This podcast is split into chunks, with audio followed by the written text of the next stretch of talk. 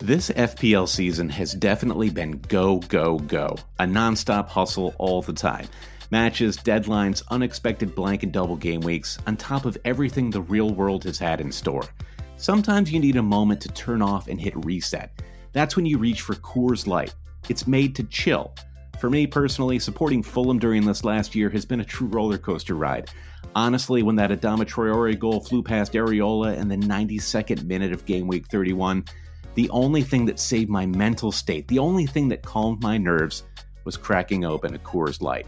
There's only one beer out there that's literally made to chill, and that's Coors Light. The mountains on the bottles and cans even turn blue when your beer is cold. That way, you always know when it's time to chill. When you need to hit reset, just open a Coors Light. It's mountain cold refreshment made to chill.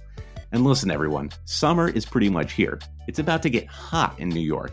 An ice cold Coors Light is such a perfect way for me to beat that summertime heat. Coors Light is the one I choose when I need to unwind.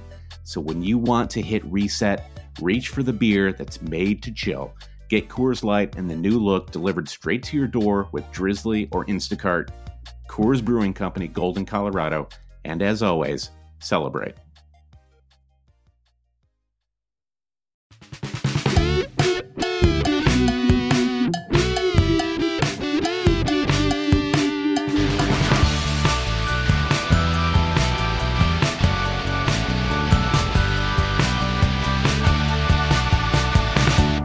Hail cheaters and welcome to the Always Cheating Fantasy Premier League podcast. My name is Josh. I'm here with Brandon. Brandon, how are you? I'm fine, Josh. Thanks for asking. Just waiting by the phone here, waiting to get the call from Chelsea that we will be a further extension of their massive American marketing campaign for yep, Chelsea we were, in the States. We were part of the add ons to that deal, right?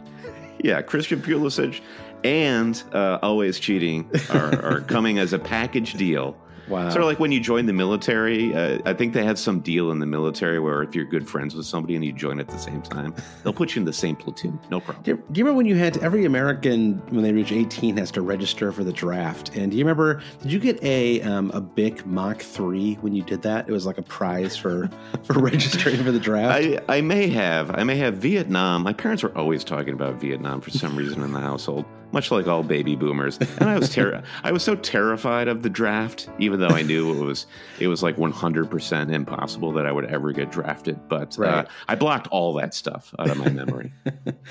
uh, Brandon, uh, we are through the holidays, through the festive fixtures. Uh, we saw an amazing match uh, on Thursday, a match that you and I did a full media blackout for. It was amazing that it actually worked. That both of us it worked I had no idea. I genuinely had no idea what was happening.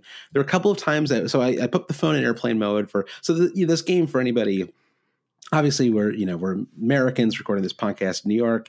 Game was on at 3 p.m. on a Thursday. I I've been out of the office for like 12 days, you know, since like the 20th of December. There was just no way I could take two hours in the middle of the afternoon and watch this game. So um, you couldn't pay, pay, uh, play a uh, Mesut Ozil and say you had back spasms. Yeah, exactly. A phantom knee injury or something. I, I, decided not to go that route, and so um, I did did the airplane mode, and then um, at work, I just I just tried my best not to um, like not to pop onto Twitter, which is like you know it's like everyone, I don't know if you're like me, Brady, you have like a million tabs on your computer, yep. you know, mm-hmm. and just absentmindedly, I'm constantly opening the Twitter tab, you know, and so I yeah. kept doing you that. see the little number in parentheses and you have to see what that's all about. What exactly. What exactly. are the 238 uh, new tweets that I've missed? Exactly. So um, I, I did a, a, full blackout, watched the match. It was it was obviously incredible. Um, you know, Leroy Sané too. I mean, it was um, it was a match that like it was really only once the match was over that I could even really think about the fantasy implications of it because it was so you know it was I, I, think I mentioned this on Twitter a couple days ago but it was it was a, it was a pure watch and a match with a ton of fantasy assets in it I mean obviously yeah. like you know virtually everybody has um has uh, Mo Salah but then you had this mix of you know you have Sterling and you have Firmino uh, Robertson TAA like tons of fan like you know most people had two or three players in that match if not more um, and so, uh, you know, Sane really came through uh, with that late goal. Um, it was it was it was hard to even like celebrate. The, I, I don't know how I feel about. My worry is still that like not. I don't want to get too like off fantasy here. My worry is still that Liverpool is going to like really struggle to hold off Man City. You know, and so I was it like, will be devastating. Yeah. Yeah, exactly. I wanted that seven point cushion, the ten point cushion. Not that I don't like Man City, but I just you know Liverpool's never won the title. Like the fans are so. It's kind of it's a little bit like Leicester a couple of seasons ago, where it's kind of hard not to get you know um, kind of sucked into the excitement about it. Definitely, uh, Liverpool are kind of like Luke Skywalker going through the Death Star trench. We're very much our uh, our breath is held, and we're rooting for Salah to shoot the ball into the exhaust port of the Death Star and blow it up. exactly. And almost yeah, happened was, too. Yeah, never never a huge save at the end. I was actually really surprised. Just so the, the, media blackout was a success for both of us. What I found actually harder than switching everything off prior to watching the match at home was not looking at my phone while watching the match. I'm so trained to follow live events uh, on Twitter or just like look at my FPL team as the games are unfolding. So that was yeah. the huge challenge. I so uh, on top of that, you're you're not aware of how the uh, BPS is playing out during the match. Just watching yep. Sane play, I don't think he looked bad, but he was losing possession a lot, lots of misplaced passes. And I, yeah, um, firing up the bonus points after I watched the replay, I was kind of surprised to see he was on all three bonus, kind of easily, right? I mean, I guess he got the goal scoring. You know, he got the um, game winning goal. goal. bonus. But even then, I think he was a little ahead in, in, bonus points. And I guess he didn't miss a lot of big chances. Um, Aguero, mm-hmm. Aguero did. I think that was probably part of it. Aguero also lost possession a few times. Um, so I think that was part of it. You know, Robertson ended up picking up in a, a bonus point too. I, I agree that there's a site called um, a new PLA.net that I'm sure a lot of people use, and um, so obviously you know you can just use the site itself now to track bonus points, but it only gives you those sort of top players. And because I'm an obsessive nerd, I like to know where every single player, like all 11 players in both teams, are in terms of bonus points. And I'm just yeah. like, I, am like every seven minutes, I feel like I refresh that page and I go and I, I, I check in everybody. So I, I, felt the same way where I was like, I, I don't really know what's happening in fantasy right now. And I was even like, you know, Mo Salah at the end, you know, almost scores a goal. And I was like, well, how many would he have gotten a bonus point if he's? I should just assume no when it comes to Mo Salah. but but he to, just to wasn't it, on the ball yeah. all that much during that match. Yeah. Liverpool just really struggled to attack during yeah, the entire match. Yeah, exactly. And not not something I think we'll see much more uh, from them this season, especially the way they played the last few weeks. But to to bring it back to fantasy, um, so I get the the Sane goal and then the three bonus points. I end up finish on ten points from him, uh, and it caps off what ends up being a, a, really phenomenal festive weekend for me, or a festive you know two weeks or three weeks or however long that stretch is. I don't know when you know, it technically starts, like game week. It's a long time, Josh. It's a long time. It's been a long time. so um, I finished on fifty six points. Um, and my overall rank, actually, I did I had a small red arrow, but I dropped to uh, nine thousand and one in the world. Um, I think I dropped like 130 spots. Um, so obviously, uh, you know that that just I'm very happy to tread water once I'm sort of in the top 10k. You know, it's like once you get in, you just want to like do anything you can to stay in. You know, so it was a weird, incredibly unbalanced team for me this week. Though I had uh-huh. um, I had Sane, Aubameyang, and Kane, and that was it. I had those three players, and then I had eight blanks. I had hmm. uh, I had one pointers from all four of my defenders. Uh, That's brutal, the dub- man. The double up on Patricio and Doherty um, was a massive failure. Again, second time in, in, three game weeks that they lost a clean sheet after the 80th minute, which is just uh, so brutal somebody's out there loading these clean sheet points after the 60th minute when that's a no-no. You know, that's exactly, bad guys. luck. Quit, quit loading those clean sheet points. Uh, Lucas Digne, a very disappointing one pointer from him. It was one of those. It's not that I need him to like get goals and assists, but it would be nice if he occasionally could get a clean sheet too. You know, it's like yeah. his last clean sheet was back in game week 13 at home to Cardiff. Jeez, so that's a long time ago. It, it is a long time ago. Yeah, that is what that is. Um, I don't have the date here. I think that was back in November. So um, easily, yeah. easily, yeah. So that's a little frustrating. And then and then Trent Alexander Arnold, I got a one pointer there. I, that one is fine. Um, he actually created a bunch of chances. I thought he looked really good in that match.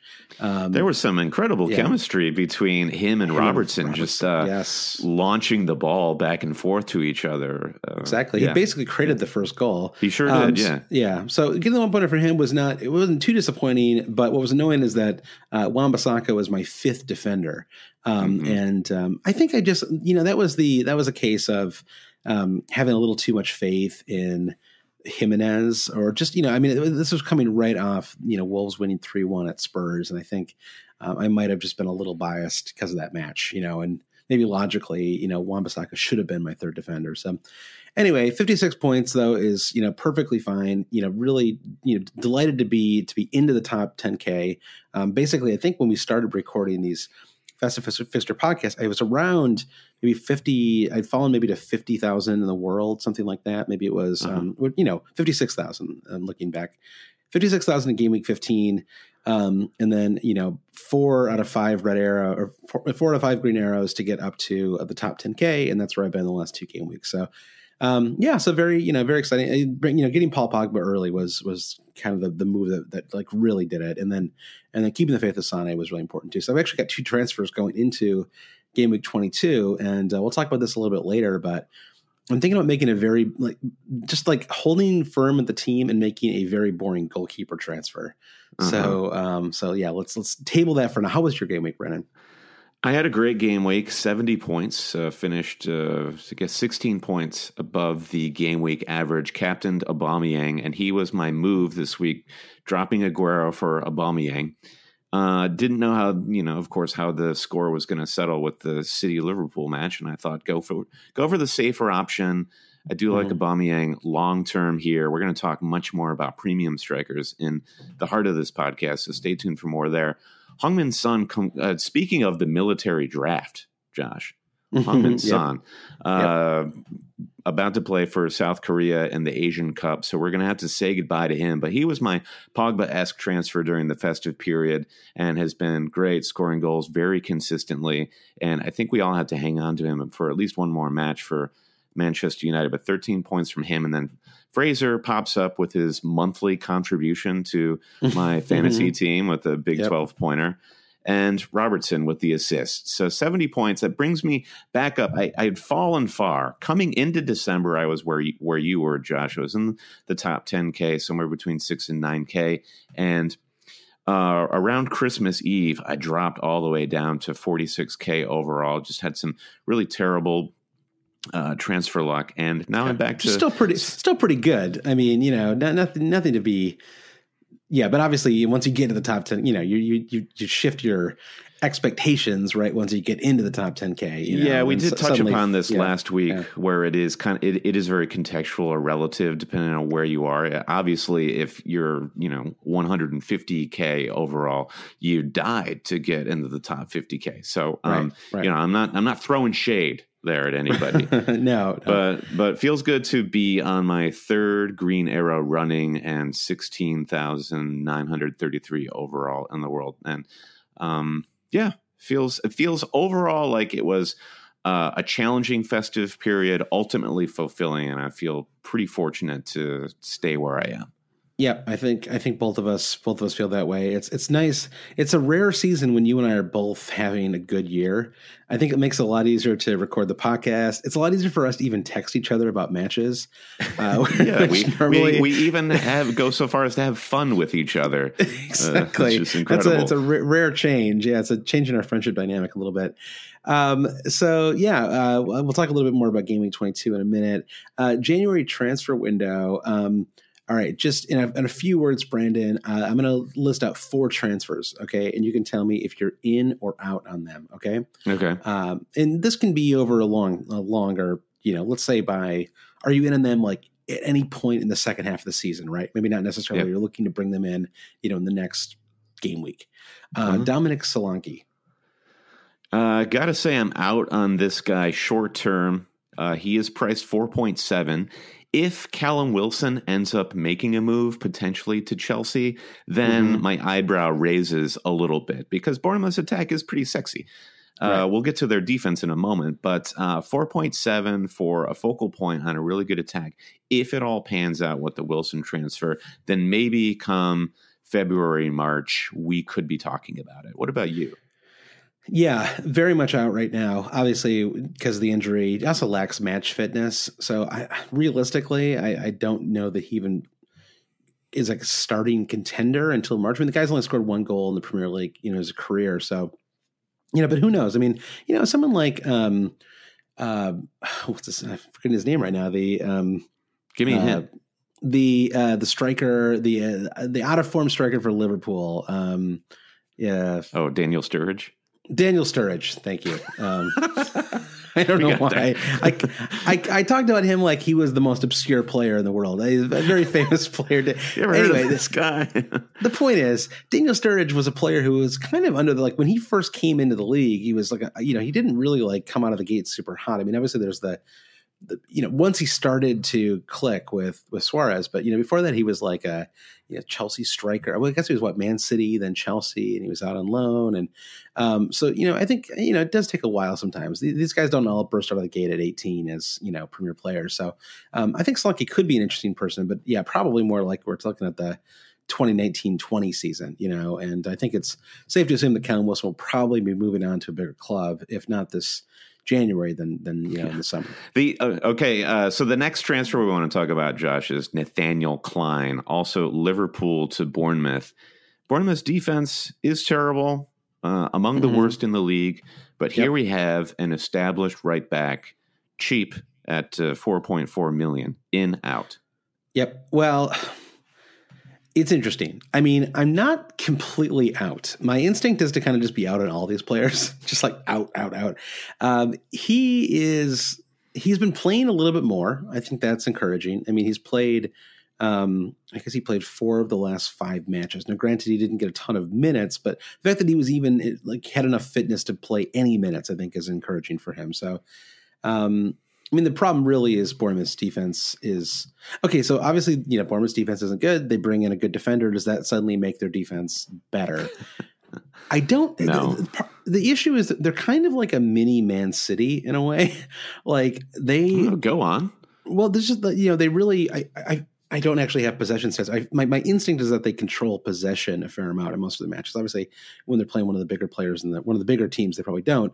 But like you know, in a like they're like a mid-table version of that, where it's like when they're playing a lesser team, they control the possession. They've got the ball a lot, um, but they do sort of open themselves up to the break a little bit. Right? Mm-hmm. They're not a they're not a team that's going to scrap out a bunch of one nil wins. Right? Their their goal is to. This is why they're so fun to watch. Right? This is why everybody kind of likes Bournemouth.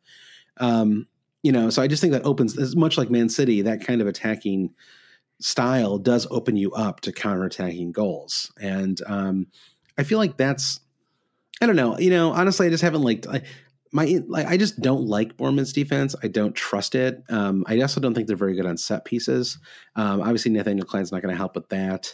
Um, he may take a know, few. He may take yeah, a few. My yeah, my, issue, so, yeah. my, my my favorite part about this Nathaniel Clyne story is Neil Warnock absolutely losing his mind. Oh, he saying, is just out of. he's a disgrace. Yeah. Warnock, uh, yeah, give, give, me a break, Warnock. Like this is like you did the same thing last year with uh, with Nuno uh, when they like celebrated on the pitch after they won a big match against them or something. He's like he's like it's a disgrace. Like it's just calm down, dude. Like this is you know like, yeah, like, give it a rest. Who's next? Who's next? Who's all the right, next, right, who's uh, next? big transfer uh, in the January window? Yeah, Jason Puncheon to Huddersfield. So everyone kind of got uh, got a little excited when this was announced late last week, and that mm-hmm. he is four point two, big make yep. weight, make weight, 5th mm-hmm. midfielder. Uh, particularly with Aaron Mooy having injury troubles, you could see Puncheon stepping in and filling a similar role. The issue is we haven't seen much from Jason Puncheon in seasons, and right. he's out of form. And Huddersfield are also terrible, and they're going down. So, right. uh, I mean, I this is from someone who has fi, uh, Phil Billing, another Huddersfield midfielder, as his fifth midfielder, yeah. but that doesn't that doesn't fill me with great confidence and joy. So, right, Puncheon is not an improvement. He's only five years removed from a seven goal season. So you know, think about that. It's only been sixty months since he last had seven goals in a year. His, so. his famous uh, butt wipe goal celebration. I think it was around that time. I can't remember that. Was that with? Was he always with Palace? Was he? Was he at Southampton? was that when he was on too? Southampton? Yeah. Yeah, maybe. Yeah. Uh, so um, yeah, I, well, I mean, why not? Right? I mean, how often do you play? I mean, some I know some people play five through the middle. Um, I I don't, and um, I four point two. I mean, they wouldn't bring him in if they weren't going to play him, right? It's not like Huddersfield have this like overabundance of attacking midfielders who just absolutely need to play right? I mean, outside of outside of Philip Billing, I feel like you could just kind of bring him in over any. I mean, they're going down, you know. it's like Yeah. they might well, as this well. is shades of Yeah. uh, shades of the documentary everyone is talking about, Sunderland Till I Die, and they talk about the transfer window in this documentary. Of the problem is we could we could buy some players. The problem is no one wants to come here because our club is Right. toxic. We're going down. What does that mean for your career if you're if you're coming here? And there is no there's no uh, reason for these guys to move, and Jason Puncheon just smacks of that kind of transfer of the guy whose career is effectively over. But if Right. there's a, a, a, whiff of a starting spot, he's going to go. I don't think it improves Yeah. the team at all. I mean, you know, I don't really want to have Philip Billing, and he's only 0.3 million more. You know, so I, I don't know. I mean, that, it just depends on how much, like, how important that 0.3 is for you, and how much you're going to stretch it. I mean, you know, honestly, I think it's a reasonable thing. If I was wild carding, I'd probably bring Puncheon in. Um, right? I mean, stick him on the stick him in that fifth slot. Uh, You know, I mean, how many points are you really going to get out of that slot anyway? I mean, he's an attacking player. He's scored Yeah. more than five goals. He scored five or more goals, I think, three times in his career, maybe four. So, I mean, you know, they need someone like him. I, I, I think it's like it's fine. I mean, it's not. I don't think you're going to win your mini league because of him, but he's like a decent enabler. So, sure, why not? Yeah, last thing last thing you can say is if you're playing four max midfielders, really what you're looking for in your fifth mid spot is just somebody who plays, someone who's probably going to be two points every week. So if that's your Yep. style, then Puncheon is is cool. Uh, final one, uh, Samir Nasri to West Ham. Now you've already transferred him in, so tell Yeah. us a little bit more about that, Brandon.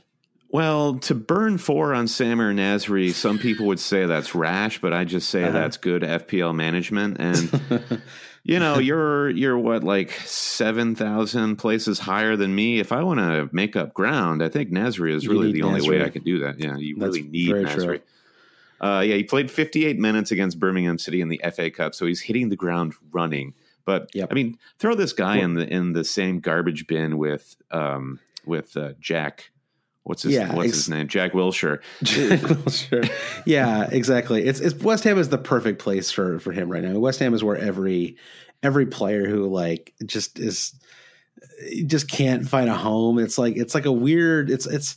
Eh, I guess it's it's like a little. It's like the English. Well, I mean, I guess he's French. I don't know. It's like a lot. Of, I Well, was, I there's was a saying Pelle- that it there's reminds a me of Stoke Pellegrini City a little connection bit. here. You know, Uh, oh, there is the Pellegrini connection. That's true. It reminded me a little bit of uh, Stoke in the last couple seasons, where they were like, "Sure, you can't." It's not working out somewhere else. Like, just come to Stoke. Like, come come hang out here for a while. Um, Yeah. I mean, five point five million. We were obviously joking about you bringing him in. Um, is I mean, that's like a million more than he should be, right? I mean, would you? I mean, at four point five million, I guess I would maybe consider him. At five point five million, uh, he will never be in my team, and Yeah, I would, right. and I Mhm. would certainly never advocate for anyone bringing him in. I mean, this is just like it's like just a classic example of like a player who's famous. You know, it's like he's like I guarantee you there are players on a, a plenty of other clubs are going to produce like in that price bracket are going to produce many many more points than he is at 5.5 million. Yeah. I mean David Brooks is probably going to outscore uh, David Brooks is 0.5 million cheaper, probably Yeah. outscore him by 40 points this season. Yeah. Yeah. It's a good point. I mean, Nasri was a great player at Arsenal and had some great moments in Manchester City, but really the, Good the moments. only upside here with FPL this season at West Ham is can he help Arnautovic, assuming he stays healthy or can get help, get really healthy, and how does he impact Felipe Anderson? Because those are the only two West Ham attackers you should even be considering at this point. That's true. Yeah. Uh, Yeah, the Snodgrass moment was it was fun and now it's over. It was all too short. Okay, speaking speaking of fun, let's jump to the always cheating Super League. Uh, five thousand plus managers strong. I think we we crested fifty five hundred managers in the Super League now. Never too Mm-hmm. late to join, but we'll just run down the top ten real quick. Starting at the bottom in tenth place, Dima Chernik. In ninth place, Marin Vulichik. Eighth place, Alex Suarez. Seventh, Steve Cool. Martin Uwer in sixth place. Fifth place, it's Matthew Shannon. Fourth place, Fabio Borges. Moving up to third place, it's Crick McCart, sorry, Chris McCartney and uh, Jason Mann in second place. New number one, Miroslav Pujic. Josh, Miroslav is having a great season, is he not? Yes, he is. He's ranked number three in the world overall. That is so fantastic. Congratulations to you, Miroslav. In fact, everyone in the top five of the Super League is ranked in the top 100 in the world. Uh, and Alex Suarez just became a Patreon supporter. So thank you to Alex. Uh, that is very cool. Um, you know, I like that the idea that you you crack the top ten and you still need the Always Cheating podcast. You know, you didn't just go off and start your own podcast. Yeah, you don't crack the top ten and then immediately cancel all your Patreon subscriptions because like I don't need this anymore. I'm here. Yeah. I got where I yeah. wanted. Yeah. Um, no, but th- thank you to Alex. Uh, in fact, um, that, uh, let's let's talk just very briefly about Patreon here, Brandon. I, I don't want to get into full December pledge drive mode here, but um, I do want to do a couple quick thank yous. Um, I want to thank uh, we have some uh, several new Patreons just in the last week. Um, I think a lot of people like took the like New Year, new support the podcast uh, idea to heart. So we have Babas Kuhn, uh, Tor Forland, Jeff Hoosby, uh, or Husby, uh, Ben Grant, and James Holland. Those are all new producer level patrons. We have a new uh, Lord Sorloth patron who is Mark Bell. Uh, and then we have a few new Mbakani patrons as well. That's Shiv Sukumar, Michael Judson, Alex Suarez, and Tobias Johnson. And Brandon, as we started recording this podcast, we have a new patron. My God. Samarth Rangavatal has just become a new Lord Sorloth patron. This is happening in real time, Brandon. This so uh, thank you, thank you to everybody. Um, I want to note that we we started a new. We, it's either going to be weekly or biweekly, depending on how um, how you know. We'll, we'll see how it goes. But it's a new podcast uh, specifically to answer uh, Q, like basically to answer questions from patrons. We're calling it the kitchen table sessions uh, because most of the time we'll be recording it on our kitchen tables once our family has gone to sleep. Um, so that is uh, we did the first one. I, I record there's there's solo podcasts. It's be either me or Brandon. Um, and the first one uh, with me came out on Friday night, um, and I go on for about 40 minutes. If you want to hear me answer a question from Tom Campbell about goalkeepers, and then immediately start talking about whether David Luiz can cover Marcos Alonso in terms of fantasy assets, uh, then you should go listen to that. Uh, and you're planning to record one uh, this coming Thursday, right? So um, yeah, yeah, yeah, we'll be putting out the call to our patrons uh, sometime on Wednesday or Thursday morning for your questions. But yeah, there is if you're a patron or soon to be patron, there's a new RSS feed that you can drop into any podcast app that you use. And it's an exclusive supporter feed where you get all the regular podcasts, all our kitchen table sessions, and everything. So it's just a great streamlined way now for you to get all those exclusive supporter podcasts.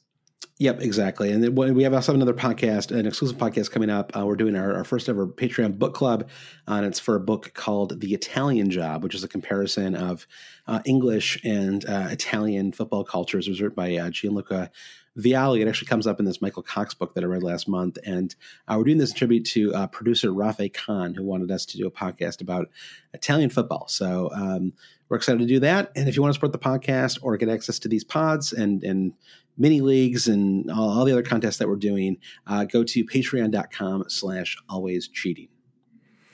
Excellent, Josh. I think it's a good time to take a break. We're going to come back, and the theme this week is attack, attack, attack, like we're Manchester United fans. We're going to talk about premium striker dilemmas and all of the big attacking assets that seem kind of fluid right now from Liverpool, City, Spurs, etc. So uh, we'll be right back.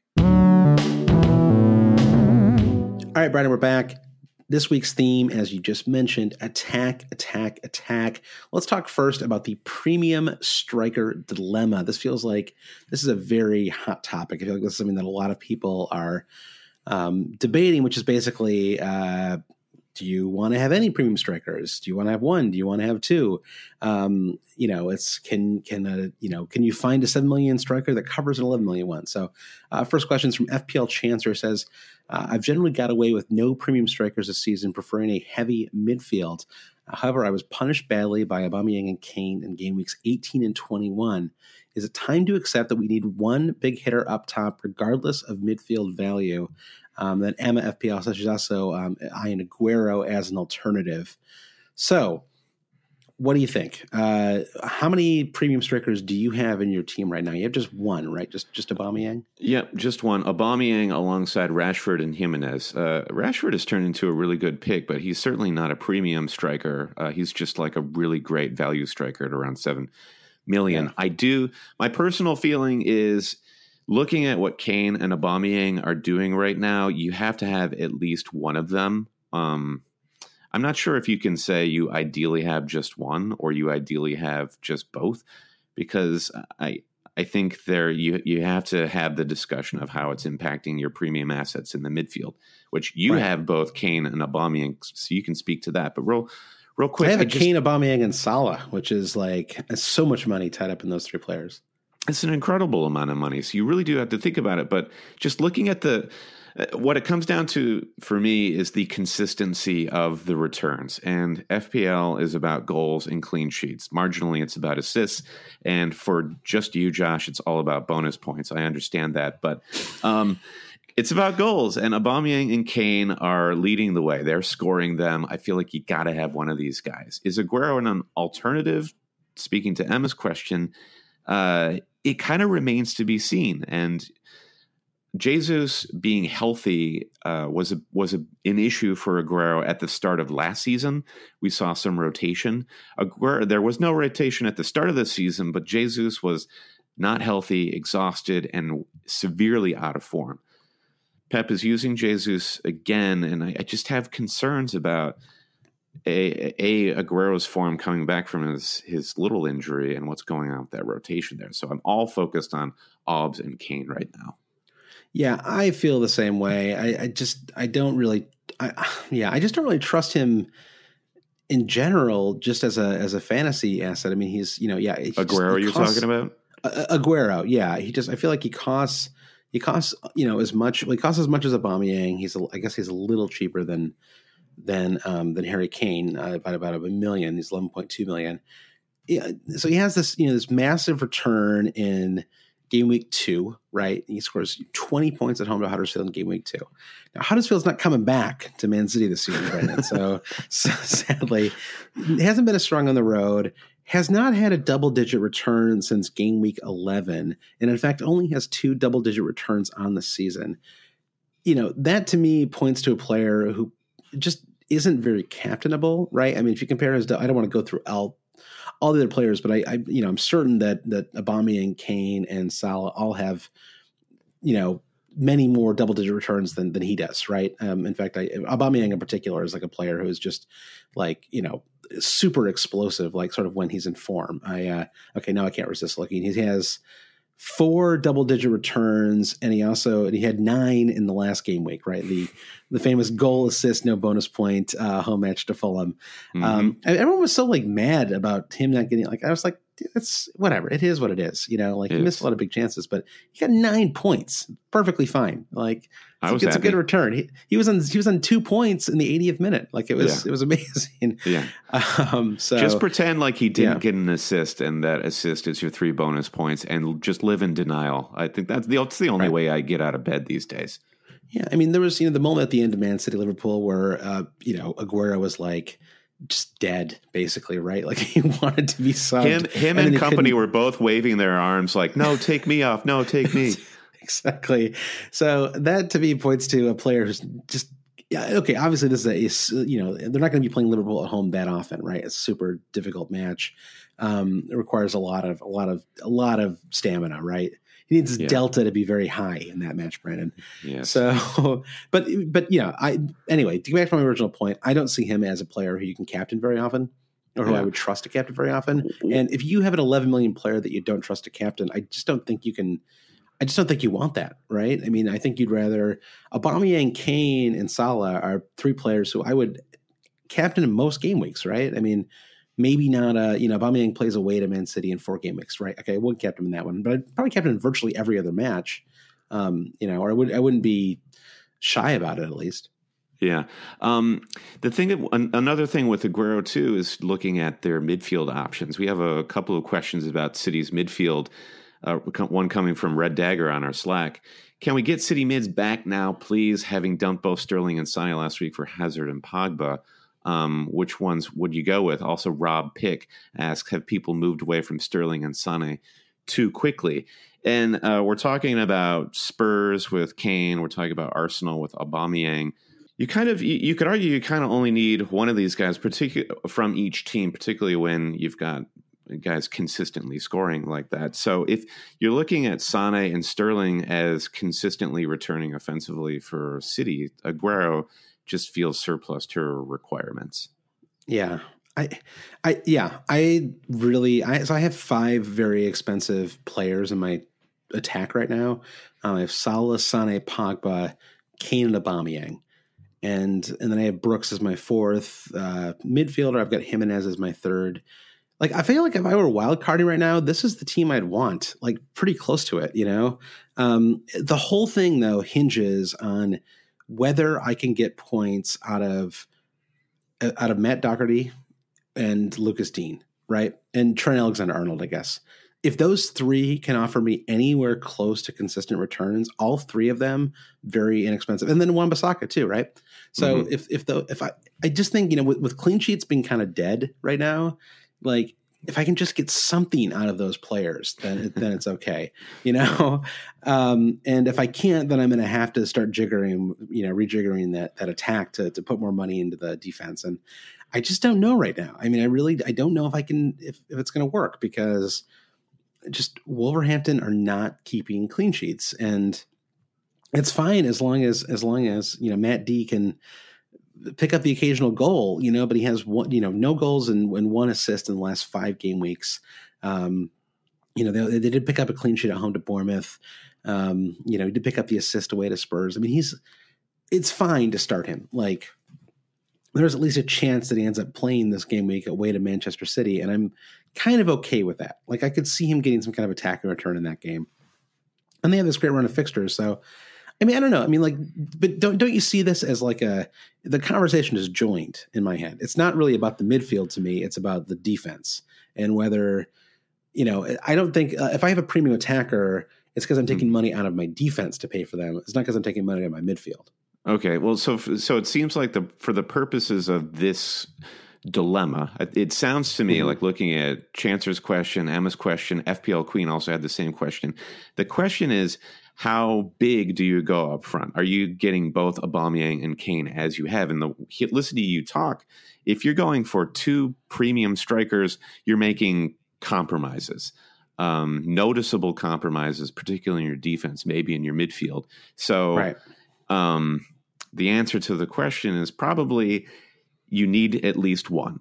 And going with just one of these premium strikers and Kane or Auba, maybe Aguero, if you're looking for some kind of differential, uh, that leaves you enough flexibility on the rest of your team. If you yeah. go big with two premium strikers, you're gambling and you're going to have to make compromises, and only time will tell. So that, that's kind of where we land on this one if we're debating Kane versus Aubameyang now, let's say we, we remove Aguero from the conversation. If it's just Kane versus Aubameyang, uh, which one do you prefer? I mean, I guess you sort of made this choice of bringing in Aubameyang. Are you still yeah. do you still feel like he's the the preferred option going forward? Yeah, I shot my shot with Aubameyang, and I had some long term questions with Kane, and I, I think I'm a little too twitchy with Heung-min Son and Son departing for the Asian Cup, what is that going to do for Spurs while he's away? Is that going to hmm. diminish their attacking potential? And while I'm thinking about this, you're also seeing the ascent of Christian Eriksen, and maybe Eriksen is actually coming into good enough form where he can keep that midfield pumping and keep Kane with su- supplied with enough balls for him to right. score. Four goals, four goals and one assist in his last five matches. I know. So I'm I'm I'm less down on Kane than I was than I was when I was really debating the transfer uh, with Kane and Aubameyang. And you look at Arsenal; they have two really tricky fixtures in game weeks 23 and 25 with Chelsea and City, and that City matches at the Etihad, which makes it even more daunting. On top of that, Arsenal against Fulham. Uh, their midfield is evaporated before our very eyes. They're just playing three defensive yeah. midfielders. You've got Guendouzi and Xhaka and yeah. Um, yeah. Torreira all, all, playing. So they both, with between Spurs and Arsenal, they both have doubts. But that said, there are just huge upsides with both of these strikers. They're both running for yeah. the Golden Boot. I'm not fearful of of or I, am so I feel not, like you haven't. I feel like you haven't answered the question. If you if you want a wild card right now, and you had to pick one or two, one of the two, which one would you pick? Okay, just, so can I just pick one? I'll I'll put Kane first. I'll put Kane okay. first, But if you're talking about budget and saving that million for Aubameyang, I wouldn't Mm-hmm. hesitate. Go for Aubameyang if it if it Yeah. makes if it makes Okay, the rest of your squad better. That's an answer with an effective hedge. Um, I think that uh, I think I agree with you there. Um, I I actually think I think it is okay to have two. I think that I mean I, you know there's a lot of different ways you can do it this year. I think you could get away with, with none. You know, too. Um, I I don't want to do that because I really feel like Salah, Aubameyang, and Kane are in. Like I think they are very conscious of the golden boot rates that's taking place this year. I mean, even their managers, I feel like, are talking about how much they're like how, how important it is to score, how much they want to do it. And I, you know, I mean, obviously, you know, it may take a back seat for Liverpool considering that they're chasing the title. But I think, you know, if, if it's going to be a two, you know, two team race near the end, then it could just be Kane and Aubameyang just going at each other, trying to score as many goals as they can down the stretch. Um, you know, I mean, obviously Spurs aren't that far off the, the lead right now. Um, so I think that um, I don't know. I just feel like I mean you're right. I mean the, the Son leaving could definitely affect Kane a little bit, although Kane doesn't need a lot of. I mean, we saw this actually the end of the Cardiff match, right? I mean, a bunch of chances. He really could have scored an extra goal or picked up an assist in the last 20 minutes of that game after after Son went off. So I think that. Mhm. Um, I mean, he, we took him what 30 seconds to score in the uh, uh, in the FA Cup match on Oh, Friday. jeez, don't even. I can't even talk about Yeah, that. What a I- complete joke. Was, um, but you know, so I, I think that um, the both. I mean, if there, if you have two, if there are two strikers in the Premier League, and both of them are likely to score more than twenty five goals this season, which seems extremely likely, given that we have, given that what uh, Kane is on, he's on fourteen, and Aubameyang is on. Is Aubameyang on fourteen as well? I think I he think is. Maybe yeah. So they're both on 14 goals this season. They both have uh, what 17 matches left. Um, I would expect both of them to get uh, 10 or more goals, you know, throughout the rest of the season. So um, I don't know. I, I think it's you know I think that you definitely want at least one. I think that I have two, and I'm, I'm planning to stay that way. There's a chance that I move a Aubameyang to Firmino at some point. Mhm. Um, I can't do that before an away match at West Ham. I just like Yeah. to me this is just a beautiful, a captainable match for uh, for Aubameyang. yeah, yeah, yeah. Uh, so yeah, I, I feel like we're just talking in circles now. No, so I think let- we're, we're kind of in agreement. Yep. Yeah, let's let's talk a little bit more about Liverpool in a second, but let's round out the Manchester City chat. We mentioned Red Dagger and Rob Pick with their questions about City midfield uh, in an attacking sense. You still have Sane. I dropped Sir- Sterling for Hazard, but the trend over the last couple of weeks is uh, uh, aligning with Manchester City's dip in form. As we've all tossed these assets that seemed um, like must-haves a month or two ago. How are you feeling about the City midfield right now? Sane feels like undroppable for you right now. Yeah, I kind of does. Uh, I mean, I don't know why. I, I, I mean, scored again today. Um, you know, he was rested, then he came on. You know, with about I think about thirty minutes left and scored. Uh, in the match, I mean, he's he's nine point five million. He's nine point nine percent ownership. So it's kind of a unique chance to have to be in the top ten k and have a player that's kind of a differential. Yeah. Um, and they have three great fixtures coming up. Um, they do play in the. Um, they have a League Cup match at midweek. He's probably going to start in that, uh, but they are playing Burton Albion, so I I, I can't imagine he's going to play ninety super hard minutes in that match. Um, I mean, you know, maybe he plays sixty and, and comes off. So you know, I expect him to start this weekend, um, and then they play. So it's Wolves at home, Huddersfield away. I mean, Huddersfield away on game week twenty three.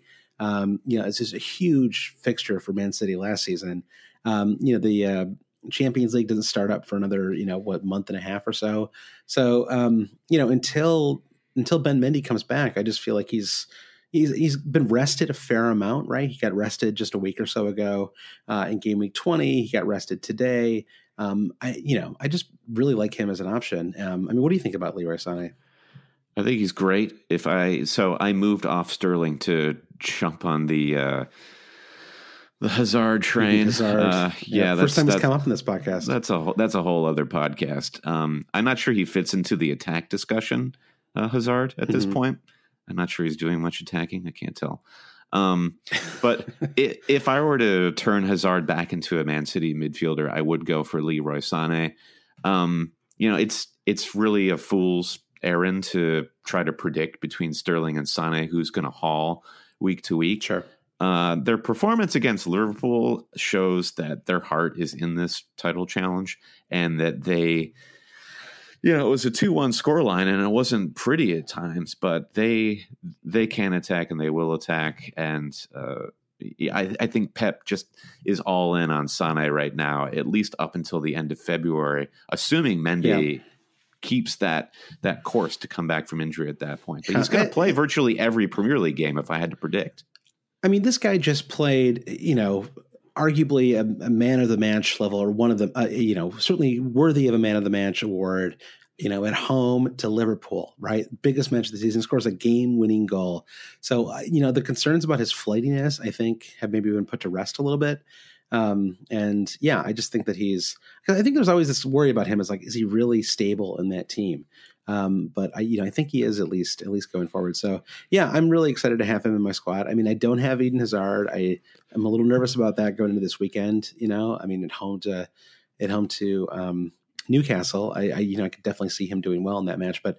You just you've got to sacrifice something. I mean, you know, we talk mm-hmm. about all of these all of these massive assets. I don't have Marcus Rashford either, and I I wish that I did. You know, and you just you can't have everybody, and so you just have to decide what combination is the best. You know, what if there's maybe 10 players that are like super potentially explosive assets, you know, which five of those 10 do you most want? And I feel like right now I've got that, I've got the combination I want. Um, but you know, that stuff can change too. I mean, I may feel differently in two weeks, you know, or someone's going to get a hamstring injury or something, you know, anyway. a, a, quick, a quick note of compassion and solidarity with all those Hazard owners out there. Um, we have to be in it for the long haul. Uh, like mm-hmm. you said, Josh, he's got a really good season keeper for you, right? Yeah, I mean, we when we were talking about Hazard a couple weeks ago, um, and we were both sort of staying away from him eh, because we can't, you can't manage a Hazard pick week to week. He's just only going to work for you across the season. So, right. I jumped in, and I have to, I have to see how it goes. I have to see how it goes in the long term, and yeah, just give it a couple of more weeks and don't panic. He's got some big matches coming up too. I mean, home to Huddersfield, home to Brighton. Uh, Sarri, never rotates, so feels like he's going to be pretty stable in that team too. Yeah, right. Um, you know, I mean, you wonder if he might if he might wear down a little bit, which is something that that has happened to him in the past. But yeah, um, I don't know. Yeah, it's got to be frustrating. These blanks. I mean, obviously, you know, he had huge chances in both those matches. Um, honestly, you do wonder. I mean, part of it could be that you know it's a positional thing a little bit too. I mean, you know, you can you can bemoan him not, you know, how like how unlucky he got not to convert those chances, but maybe a, a player who's an actual polished striker does finish those chances off. Yeah. You know, I mean, look at look at the angle that Aguero found um, to score the first goal in the Man City Liverpool match. Right, that's what a. Now I don't mean to compare Hazard to Aguero; they're very different players, but like, you know, an experienced striker knows where to put it. You know, well, I mean, yeah, yeah. I think Aubameyang probably confers those chances. Too. I do agree with you there, but let's be clear that uh, I don't know that there's anyone on Chelsea that's playing uh, handy little balls like that into Hazard when he's in that position. right. So he needs he needs two Hazards. He needs one Hazard to play yeah, the other Hazard right, the right. ball. All right, let's let's move uh, on to right. Liverpool. Yep. Uh, MJ sure. MJB eighty six is asking about Liverpool uh, on brand attack, attack, attack. Mm-hmm. Liverpool double up. We're looking at Salah and Firmino, maybe Salah plus Mane. Awesome fixtures for yep. the rest of the season. Jeremiah Johnson on our Slack put it uh, in a very interesting way, which we can uh, help guide our conversation.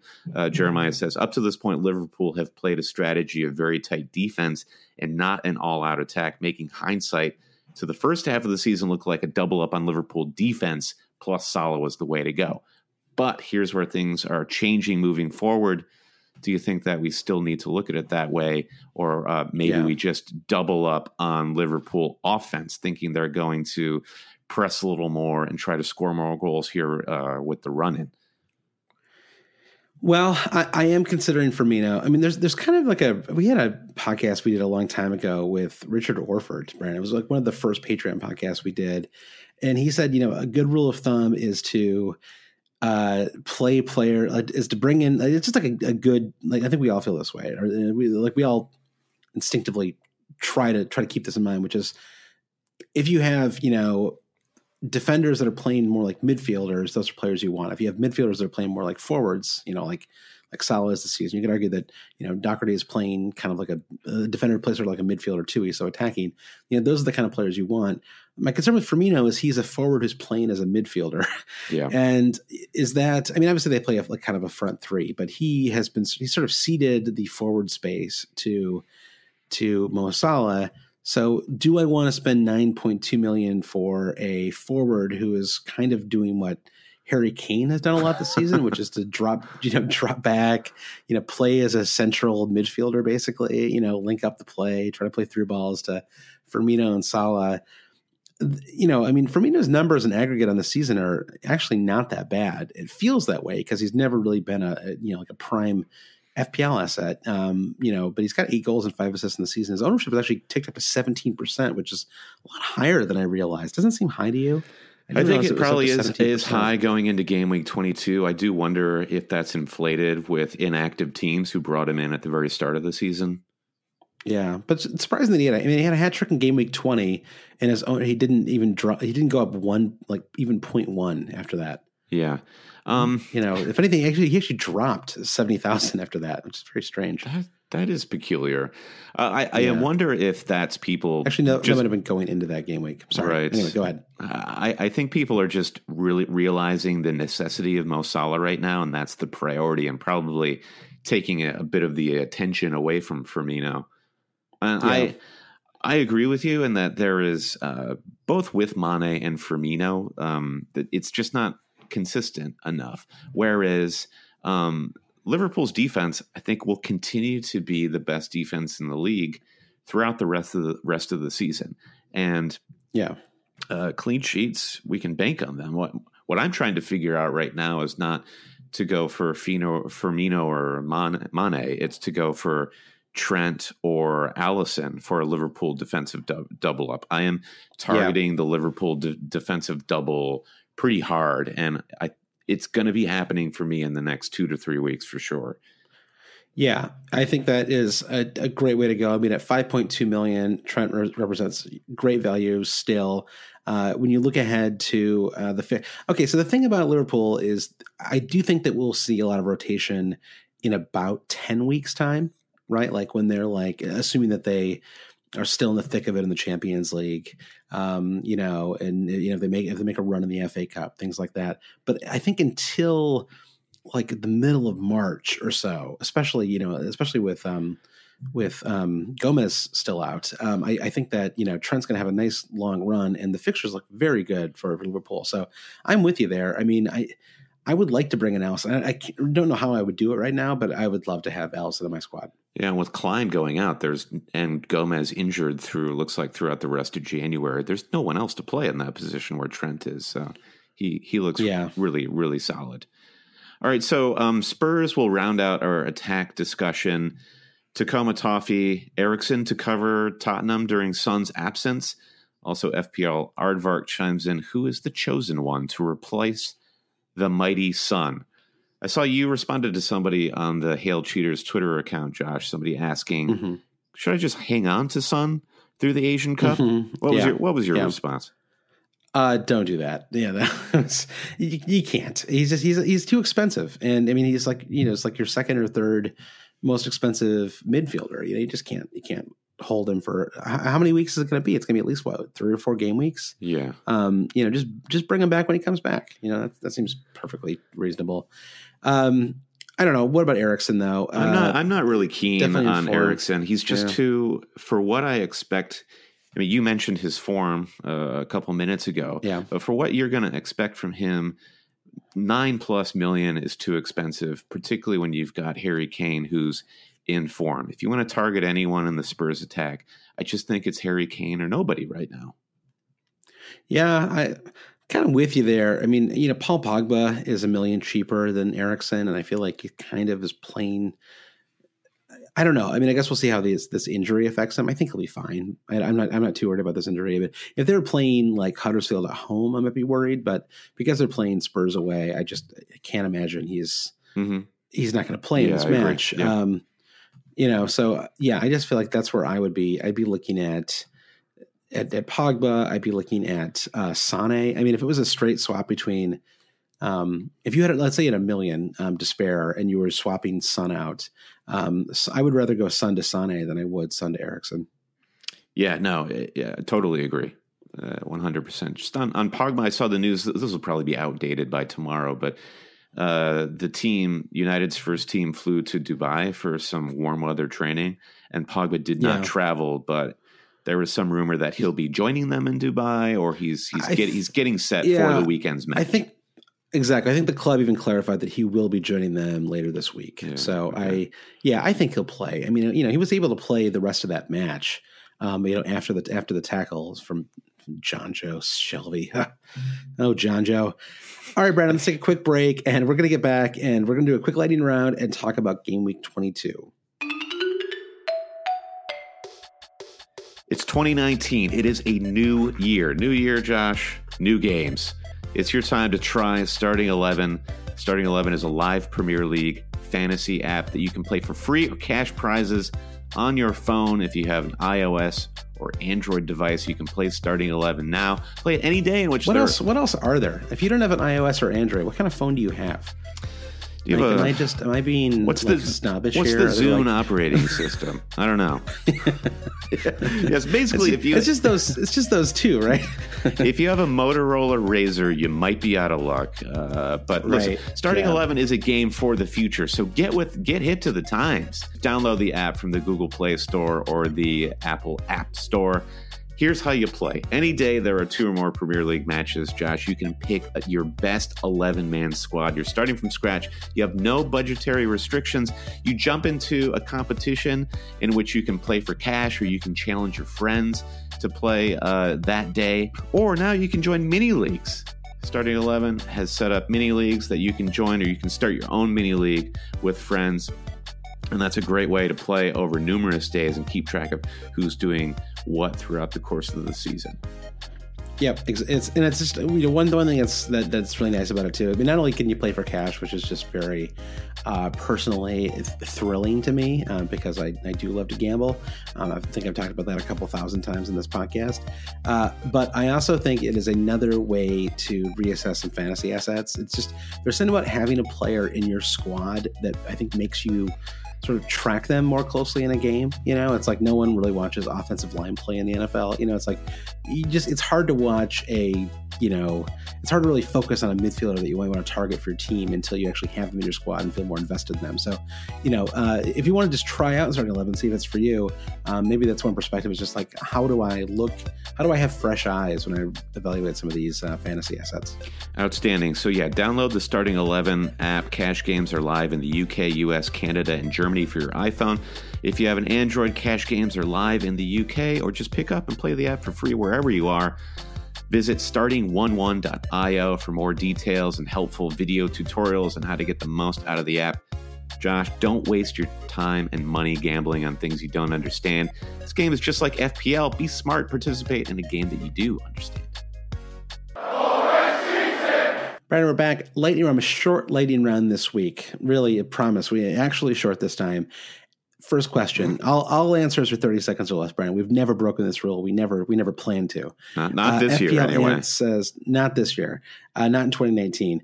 Uh, FPL Ant says who is the best replacement for Danny Ings? Is it Ashley Barnes? this question kind of uh, makes my tummy rumble a little bit. It makes me uncomfortable um, mm-hmm. Got a couple of interesting suggestions from FPL Hype. Uh, Troy Deeney is back in form for Watford. And if, if you're looking at these teams like Locadia is another suggestion on Brighton. Talk about Barnes, Locadia, Deeney. Watford is probably they all suck. yeah, give me a break. like just like you, you just you're if you want a replacement that that offers you any either you change your formation and you go down to like a four point five mid like or four point five forward like Kamara or um I don't even know like that's pretty much it right um Isaac then, success. Then you, then Isaac Success, right? I think did did he score today? I think he scored for for Watford. I know he started anyway. Um, if you can you go that route, or you just have to spend an extra million, right? And you just have to, you know, like you know, you could bring in Jimenez, right? I mean, Jimenez is only, you know, what, 0.8 more, um, 6.4 million, great value, great fixtures. Uh, if you can get like 1.5 million more, then you could bring in uh, Marcus Rashford. Again, excellent fixtures, maybe outside of the Spurs game, um, but excellent fixtures in great form. He's on free kicks apparently. Um, at least he was until Alex Alexis Sanchez came back. Um, even Marko Arnautovic, right, six point nine million. Just I would I would rather get the more expensive player that that is going to offer something like consistent returns. I mean, the problem with Danny Ings is he's a good player, but he can't stay healthy. He just can't do it. Yeah. Right, you can't go more than two game weeks without pulling up, and, and probably actually that's kind of Arnie's problem as well. Um, and there's all this talk about um, how they were being overly cautious by subbing him in the 20th minute, but the reality is they're overly cautious because this guy can't stay healthy you know? Yeah. And it's the same it's the same thing with ings so if you want to play a third forward if you're going to play a three three person front line then you're just going to have to bring in someone who costs more than six million. And there's just no there's just no good alternatives under six million. Yeah yeah i agree. There's no easy answer to this in terms of a budget guy because yeah there it's just all a crapshoot. Fpl president asks everton haven't done well lately but still have good fixtures over the next five. Richarlison siggy Digne buy, sell, hold. So we're both Digne owners, Josh, and uh, you were mentioning earlier. It would be nice to get something from Digne that isn't a worldy. maybe a, maybe just a freaking clean exactly. sheet once in a while. Uh, just one, I know. Uh, I, honestly, I don't really know why they can't do it. I mean, it's the central defenders have been letting them down, but they're good players. You know, they're they're good dogs, Brandon. It's just like I don't know what I don't know what the deal is here. Yeah. You've got Keane and, and Zouma and Mina and Pickford and goal. It's like, it's like Pickford and goal. Uh, you know, Coleman. It, it, just it feels like they haven't got enough reps or something. It's like they need to play the same defense yeah. for like Agreed. For, you know just settle on yeah. a back four and then just play them consistently for a few weeks. So I guess they're kind of doing like a they were doing a three. A, they were doing three at the back for a while too, right? I mean, I don't I don't really know if that was working. I mean, they've lost the last two matches, so um, I don't know. It's I, I, think they've I think it's actually shifted the, the formation a few times. So I don't know. I'm, I'm holding the faith with Digne. I actually think that Richarlison is a player who's a little under the radar right now. Yeah. Um, I thought that um, he blanked in the last two matches, and if you if all you're doing is looking at um, those two blanks and you didn't watch those matches, you may not know that he should have like three goals mm-hmm. in the mm-hmm. last two games. Mm-hmm. You know, I mean, he absolutely should have scored in that Brighton match. Um, had an amazing chance at the end of the Leicester match, right? Like, you know, should have been a goal uh, right near the end of that game. So um, I don't know. I feel I feel pretty good about him, and he keeps dropping in value. You know, he's, the he's concern with Richar- dropping, you know, by his standards. This is not the first time that Richarlison has done this. He did this last season at Watford, where he came out early season, was banging them in, looked really great, and just uh, disappeared in the second half of the season. I mean, he's obviously yeah, but, a young, talented player, and he's growing. And right, uh, but but what I'm saying is, I think that's that's the narrative that seems to be building here. But I'm saying that he has actually been really consistent for most of the season. He's got nine goals on the year, and you know, uh, he scored three in five matches uh, before these last two blanks. Um, and he just he really should have scored in these matches. And I feel like last year when he was at Watford, he was he was pouting, he was drifting out of matches. I mean, he ultimately started coming off the bench because he just couldn't be trusted.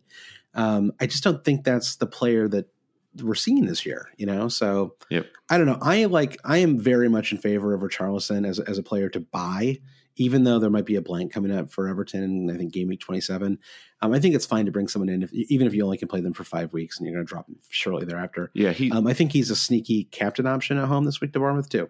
I think he's, uh, I mean, he's honestly on my short list of transfers for Heung-min Son, and mm-hmm. uh, the reason to do that is the the savings that you would make in right. that. That I don't feel like you're assuming Rashford or assuming Richarlison is able to put some attacking returns together, you're not giving up too much right. in terms of attack, but you're uh, the, yeah compared to the money. The surest, the surest sign that I think that's a good transfer is I don't want you to do that transfer. Like when you mentioned that, I was like, oh, I hope he, I hope he doesn't do that uh, because I think that's actually a really good move. Yep.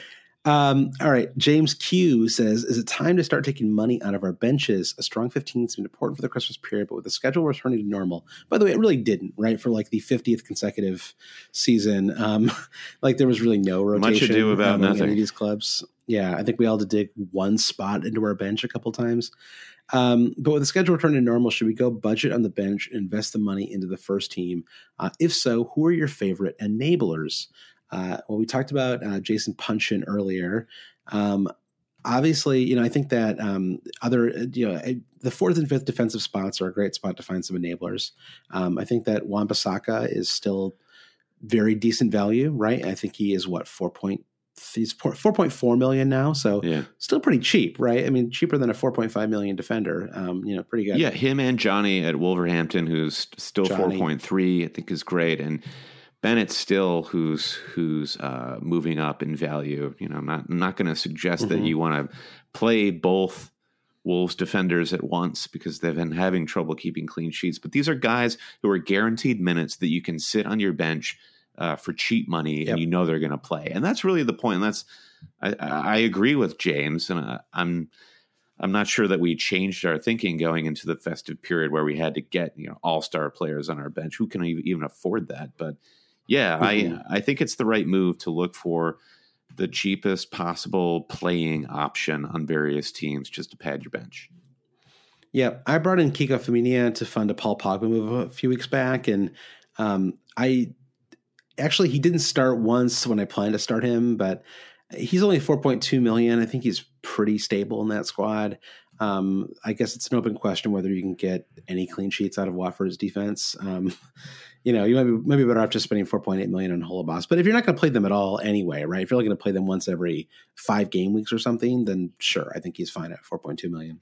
Yeah, I think if you have the money, bringing in a guy like David Brooks for Bournemouth is the exact type of player that uh, David, yeah. the wonderful David Brooks. Yeah, yeah it's true. He's a Spanish legend in the making. Uh, a big, I'm a big, big fan of him. Um, all right, Brendan, next question. Uh, ben Miller says, um, I actually think it's Ben Millar, says, How bad is it taking hits at this point in the season to chase points? Um, I don't think it's.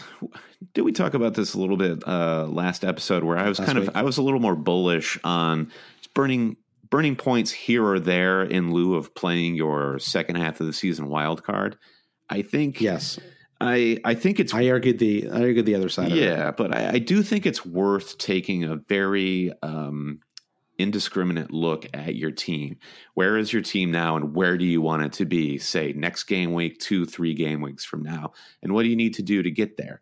And if you feel like you're a little behind and there is a way to get exactly where you want to be by taking a minus four over the course of two or three weeks, maybe even a minus eight. I'm fine with that. On the whole, yeah. though, I, I do agree best mm-hmm. practices, SOP, standard operating procedure, do not burn points. Uh, it is a very difficult thing to have come off, particularly in the short term. But if you're applying yes. this to a long term strategy, uh, I, I can't say no. Right, but if you're looking long term, then you can usually do it without burning points you know you can just you know you can just make moves that are geared towards freeing up cash to make those up i don't know. But i mean i, I do hear what you're saying. I I agree with you. I think in general unless you're dealing with an injury crisis uh, i don't think burning points is the way to go. I've made fewer points hits than i ever have this season and i'm just i feel like i've, I've made like a full conversion to not burning four and just staying with players even when they have bad fixtures even when they have a bad run as long as you feel like you've got someone who's reasonably who's who's you know who's reasonably expected to start and who is reasonably talented.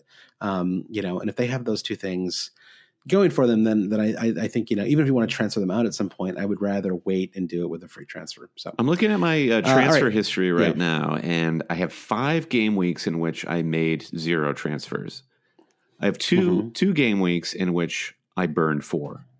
Uh, mm-hmm. It's interesting, but those two game weeks have have both come in the last uh, five game weeks. So um, I, I, I think I did find myself a little bit in a hole that I needed to dig myself out of, and maybe it, by virtue of me panicking, I ended up burning four in game week 17, four again in game week 19.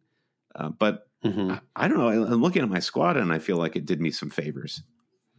Yeah, the game week 19 one, I think more more so. I mean, it's not like it never works. I just think it's risky, you sure. know, and it often doesn't come off. You know, it's it's just a, it's a it's a big gamble, and I prefer not to do it if I if I can avoid it. So, um, all right, final question, Brandon comes from FPL Govna.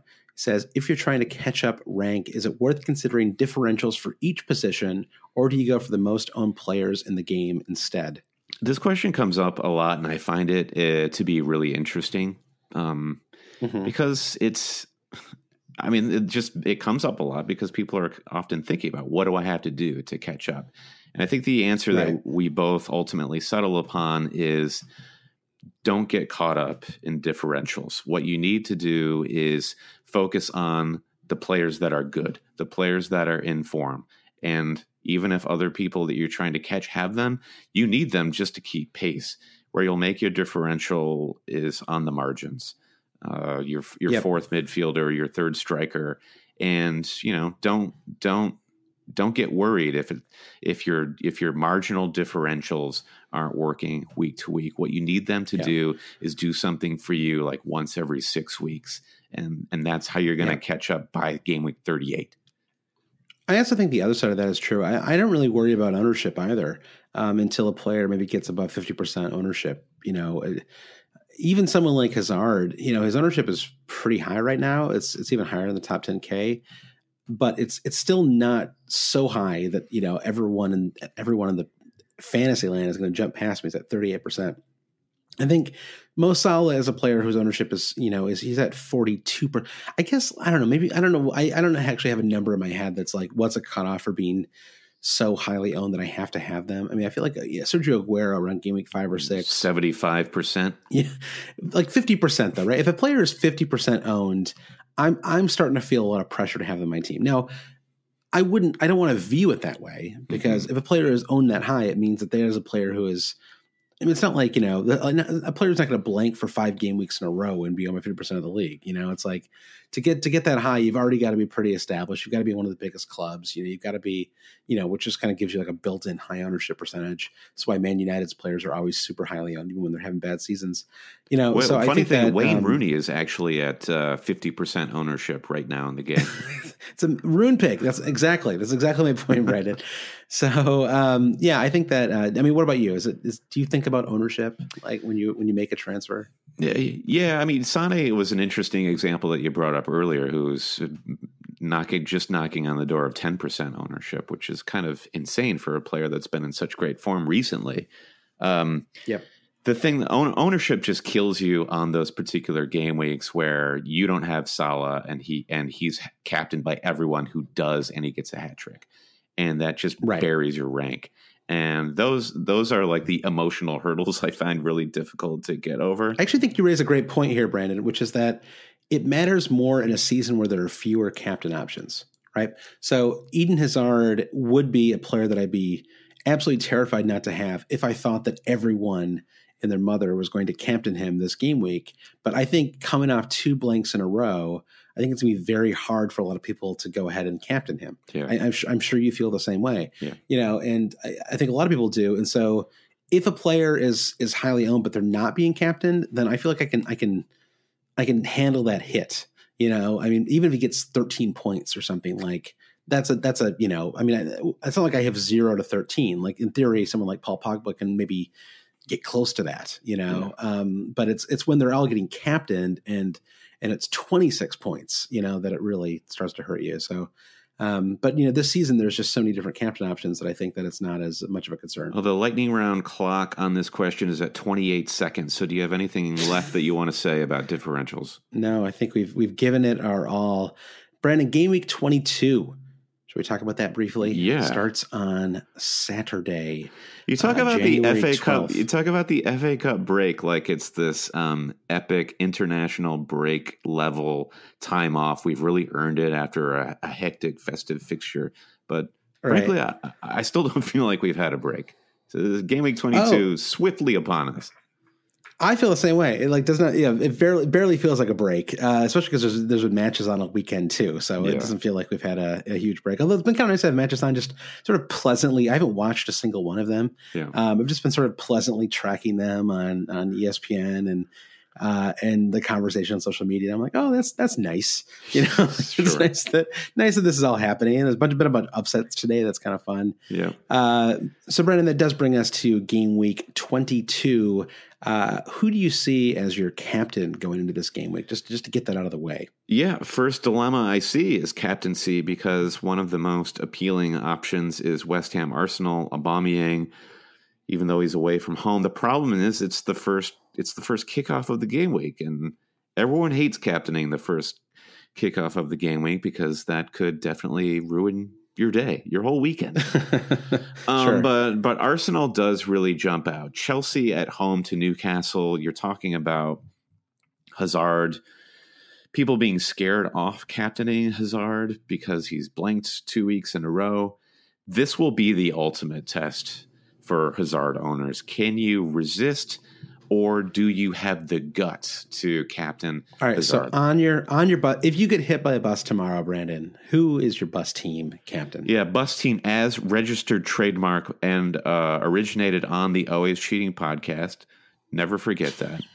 On my bus, That's true. On my bus team, We, we should we, we should just make that our Twitter bio, right? We we came up with the term bus team. yeah, which is which is kind of amazing that we came up with that because neither of us, truth be told, have ever been hit by a bus, believe it or not. But I'd never even seen a bus. Yeah. I don't even know what they What look is like. bus? So, that, that's that extreme. my Yeah. bus team currently, the armband is on Aubameyang, and my vice captain Okay. is Eden Hazard. Interesting. Okay. Wow. My my captain is on Mo Salah, and my vice captain is on Leroy Sané. So Wow, talk about that's a that's a real spread on the there. podcast. That is a that's what I'm saying. There's a huge spread this year. I think Harry Kane at home to Man United is a perfectly viable captain option. Uh, I think that Aubameyang is as well. Um, I guess that's it. I guess I feel like I have four captain options. I wouldn't captain Pogba away to Spurs. and, Pogba. like a David David Brooks. Um, yeah, I think that um, you could make a. ca- I, I just think Salah. Just I just I, I don't think he'll. Play, I guess it depends on if he plays tomorrow away to Wolves or are they away to Wolves. I can't remember if they're away or home to Wolves in the FA Cup. But I think he'll get a rest. I don't know why you'd play him in that match. No. Honestly, I just feel like this is like a match where Liverpool could secretly like, eh, just like, you know, like maybe they lose, you know, like who cares? Uh, I mean, they're they're fighting for the Champions League and the, in the league this year, you know. So um, I don't, think, I don't, I don't know, like they don't have this, they don't have like the Man City level squad depth where they can just fight for four cups this year. Um, so I would love to see a Klopp play like a third, like a you know a C team uh, on Monday. Yeah, I- But um, I just, yeah, I just love Salah's form and um, the Amex. Its reputation for being a difficult stadium, I think, has been a little overblown. Um, I mean, they've kept what one clean sheet in the last ten or eleven Hey, matches. I, I we were present for one of those clean sheets, Josh. That is true. That is true. Uh, the, the famous Glenn Murray game. So um, I, I don't know. I think um, I, I just, I just, you know, I just really trust him right now, and I, I don't have like a clear sense of who the best captain is. So when in doubt, I just want to captain the best player, and that's Mo Salah. Yeah, yeah. I think that I think that's sensible logic. I, mean, I don't know why I haven't really considered Salah in my thinking, but there you go. There is definitely a chance for for me to get for me to get buried. Yeah. So I mean, let, us talk about this a little bit more though. Aubameyang convinced me to switch off of Aubameyang. I just made a very compelling case for Salah, but I'm not going to do it again. I think that No, no, think no, that- no. Okay, yeah, so let yeah. me rephrase. Don't don't convince me to go Mo Salah. Why Mhm. why not Aubameyang? Well, I, to me, it's just who's the best. I mean, you know, Sane is is my vice there, just because. I mean, I think he's probably going to play in the um, in the in the League Cup at midweek, but they don't actually play until Monday. Um, they play Wolves on Monday, January fourteenth, so plenty of time for him to rest in that match. And I just, Mm. I mean, anytime you can have a Man City player at home. uh, For me, it's just a process of elimination thing. I think it's less about Aubameyang and more about having other options I like more. I, I, I you know, just make. I mean, honestly, it makes complete sense to to play him as well. I think maybe because it is that early match, it sort of throws me off a little bit. Although I said before, you know, when when Kane got the or when uh, Salah got the hat trick away to Bournemouth, I mean, the beauty of captaining a player in that early fixture is if they if they do well, then you get to sort of just sit back for the next two or three days uh, and just Yeah. enjoy the matches because you've just nailed the most important you know part of your team that week. Mm, I'm thinking I might go Hazard here. Okay, wow, Mm. All right, I'm changing my bus team. Changing my bus team here on the Oh. pod, okay, just for the heck of it. Of course, this is not as exciting as somebody like making a live substitution on a podcast, but Yeah. You, you remember know, how I said j- before? Remember how I said before that when you were talking about bringing up Richarlison, I was like, I, I hope you don't do that. uh-huh. When you when you said that you were switching the captaincy to Hazard, I was like, yes, I'm glad he's doing that. So uh, take take from that take from that what you will. uh-huh, uh-huh. Uh, all right, it's going to be a wild Yeah. one. I really, I really Yeah, don't know what yeah. to make of game week 22. I think it's we just we just had a heck of a lot of fun with the festive fixtures culminating in just the most epic match of the season with City and Liverpool. There's no mm-hmm. way that game week 22 isn't nothing but a letdown. Thankfully, we had the FA Cup to break things up a little bit, so it wasn't like it didn't lead right into it. Um, it's gonna fe- it's gonna feel like a, like like you said, it's like half an international break. Um, Before we go, Josh, yeah, you you yeah. uh, you promised a very boring transfer that you're considering making a goalkeeper transfer. Let's yeah. talk about that. Well, I, am I'm, I'm actually consi- I'm considering a move to to bring in um, Roberto Firmino, possibly. I don't know. I really don't want to do it. I, I don't want to drop Aubameyang, and so I I just it's like I want someone to get injured or something, you know. I, I, have these two. Somebody else to make the decision to, for you. So, exactly, exactly. So I think right now I look at my team and I, I have two issues. One is one is David Brooks, who um, who I like, but now that I'm, I'm looking ahead at Bournemouth's fixtures, I'm just a little worried about yeah. whether he, I can get enough from him if I'm going to have to start him every single game week. And so yeah. the way to to to make him make him into a better player would be to downgrade Aubameyang into um, um, into Firmino, and then that would free up two million, and then I could move Brooks to someone like uh, like Richarlison. Um, the other, you know, the other, but so the other problem I have is I, I really don't like my either of my goalkeepers this weekend, and I feel like I've been wanting to dump Fabianski for a while. I think a lot of people who have Fabianski feel that way. Um, and he's just, he's not even racking, racking up like quite enough saves to make up for the fact that they just can't keep clean sheets. So I'm considering, because I have these two transfers, just burning one transfer this week on a goalkeeper transfer and then saving two for next week's podcast. Um, but you know that just opens the question of which goalkeeper would I want. Um, you know, like it's Angus Gunn is sort of tempting mm-hmm. at Southampton. Um, you know. I mean, I have I'll have Jimenez, so it doesn't need to be an every game week person anyway. Yeah, Guaita is possibly an option there as well. They have a pretty decent run of fixtures. Um, I do think that Guaita keeps his spot over Hennessy. I mean, they brought him in yeah. last summer to to be the starter. I just don't think he earned the spot. It's kind of like it's kind of like Bernd Leno, you know. So uh-huh. um, yeah, I don't know. I, I, don't know who I would want as a rotatable keeper. Um, I guess you could bring in Button for a couple of weeks. I don't know. There's just like you know, what a ridiculous, what a ridiculous keeper name. Oh, Button. The the other option, I guess, would be to um, to just hold off on that, turn Aubameyang into Firmino after this game week, and then upgrade one of my keepers into Alisson. That might be actually the the way to do it. Um, so I don't know. We'll see. It's just I have to decide whether I want to drop a Aubameyang or not. I, I, I don't really want to, um, but I just have to decide whether you know whether Brooks can be good enough to hold on to. You know, and if so, then I, I guess I'm willing to just throw away a transfer possibly. You hear that, Brooks? The pressure's on. yeah, exactly. Or move, I don't know, move uh, Højbjerg to Puncheon or something to free yeah. up a little extra money. Yeah, I'm looking. Uh, the next move I want to make is Son out for another midfielder. So I think I'm going to keep Son for game week 22, roll yep. my transfer, and then do a little bit of surgery in game week 23. Yeah, that makes sense. Uh, all right, Brendan, that's the podcast. Um, I am I'm getting knocked on the door here, so I gotta I gotta wrap this thing up. Let's wrap it up. You can become a patron, support the podcast at patreon.com slash always cheating. As we mentioned, we have a new podcast series for patrons.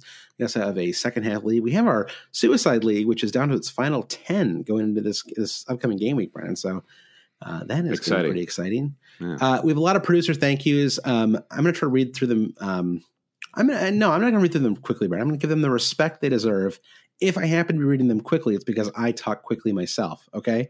Okay. Mike DePietro, Stephen Toomey, Sam Streak, Jacob Roberts, Nick Costello, Carl Rasmus, Lindy Granley, Chris Howell, Rafai Khan, Martin Savage, Rick Belford, Jim Payne, Adam Benjamin, Max Chamberlain, Brian T, Trevor Ingerson, Chris Carter, Debate Gaffer, Danny Evans, Babas Kuhn, Tor Furland, Jeff Hoosby, Ben Grant, and James Holland thank you to all of our producers, Brendan. We're going to have to figure out how to read those moving forward. We're going to have to get the micro machine man in here. Thank you so much moving forward, especially to Danny Evans, Babas Kuhn, Tor Furlan, Jeff Hoosby, Ben Grant, and James Holland, who um, have just uh, become producers in the last two game weeks. It's uh, very much appreciated. That's uh, got to be Jeff can... Husby. That's got to be Jeff Husby. He's he's from my old stomping grounds in Metro Detroit. That's that's a very Midwestern pronunciation. Husby. Yeah, I guess I was thinking of John Houston. You know, that's that's where I was going with the Housby. Okay. So, uh, Brendan, where can people subscribe to the podcast? Yeah, if you're listening to the podcast, you're not already subscribed. Find us on Apple Podcasts, Spotify, SoundCloud, Stitcher, Google Play, Acast, wherever it is that you get your podcast Give us a uh, five star review on iTunes if you'd be so kind. That does help the pod. Follow us on Twitter at Hail Cheaters, Instagram at Hail Cheaters, Facebook at Always Cheating. Send us an email if you have lengthier questions or just want to keep it private, down low. HailCheaters at gmail.com. For all this information and more, just visit alwayscheating.com. Yep. And uh, good luck to everybody this game week. Uh, we will be back with uh, a new podcast. I guess we'll do it after the Man City um, Wolves game, right? We that game is too big to do a podcast before. So excellent. So we will see you in about eight days, guys. And in the meantime, Poku forever. Hail Sorloth. Maybe he'll finally get some minutes. Maybe in the championship. Wait, did he get a move? No, but he should. He should, he should move. They oh should, he, should, he, should, agitate. He should agitate for a move to Sheffield United. He's made my heart stop. You stopped the podcast by making my heart stop. All right. Bye, everyone.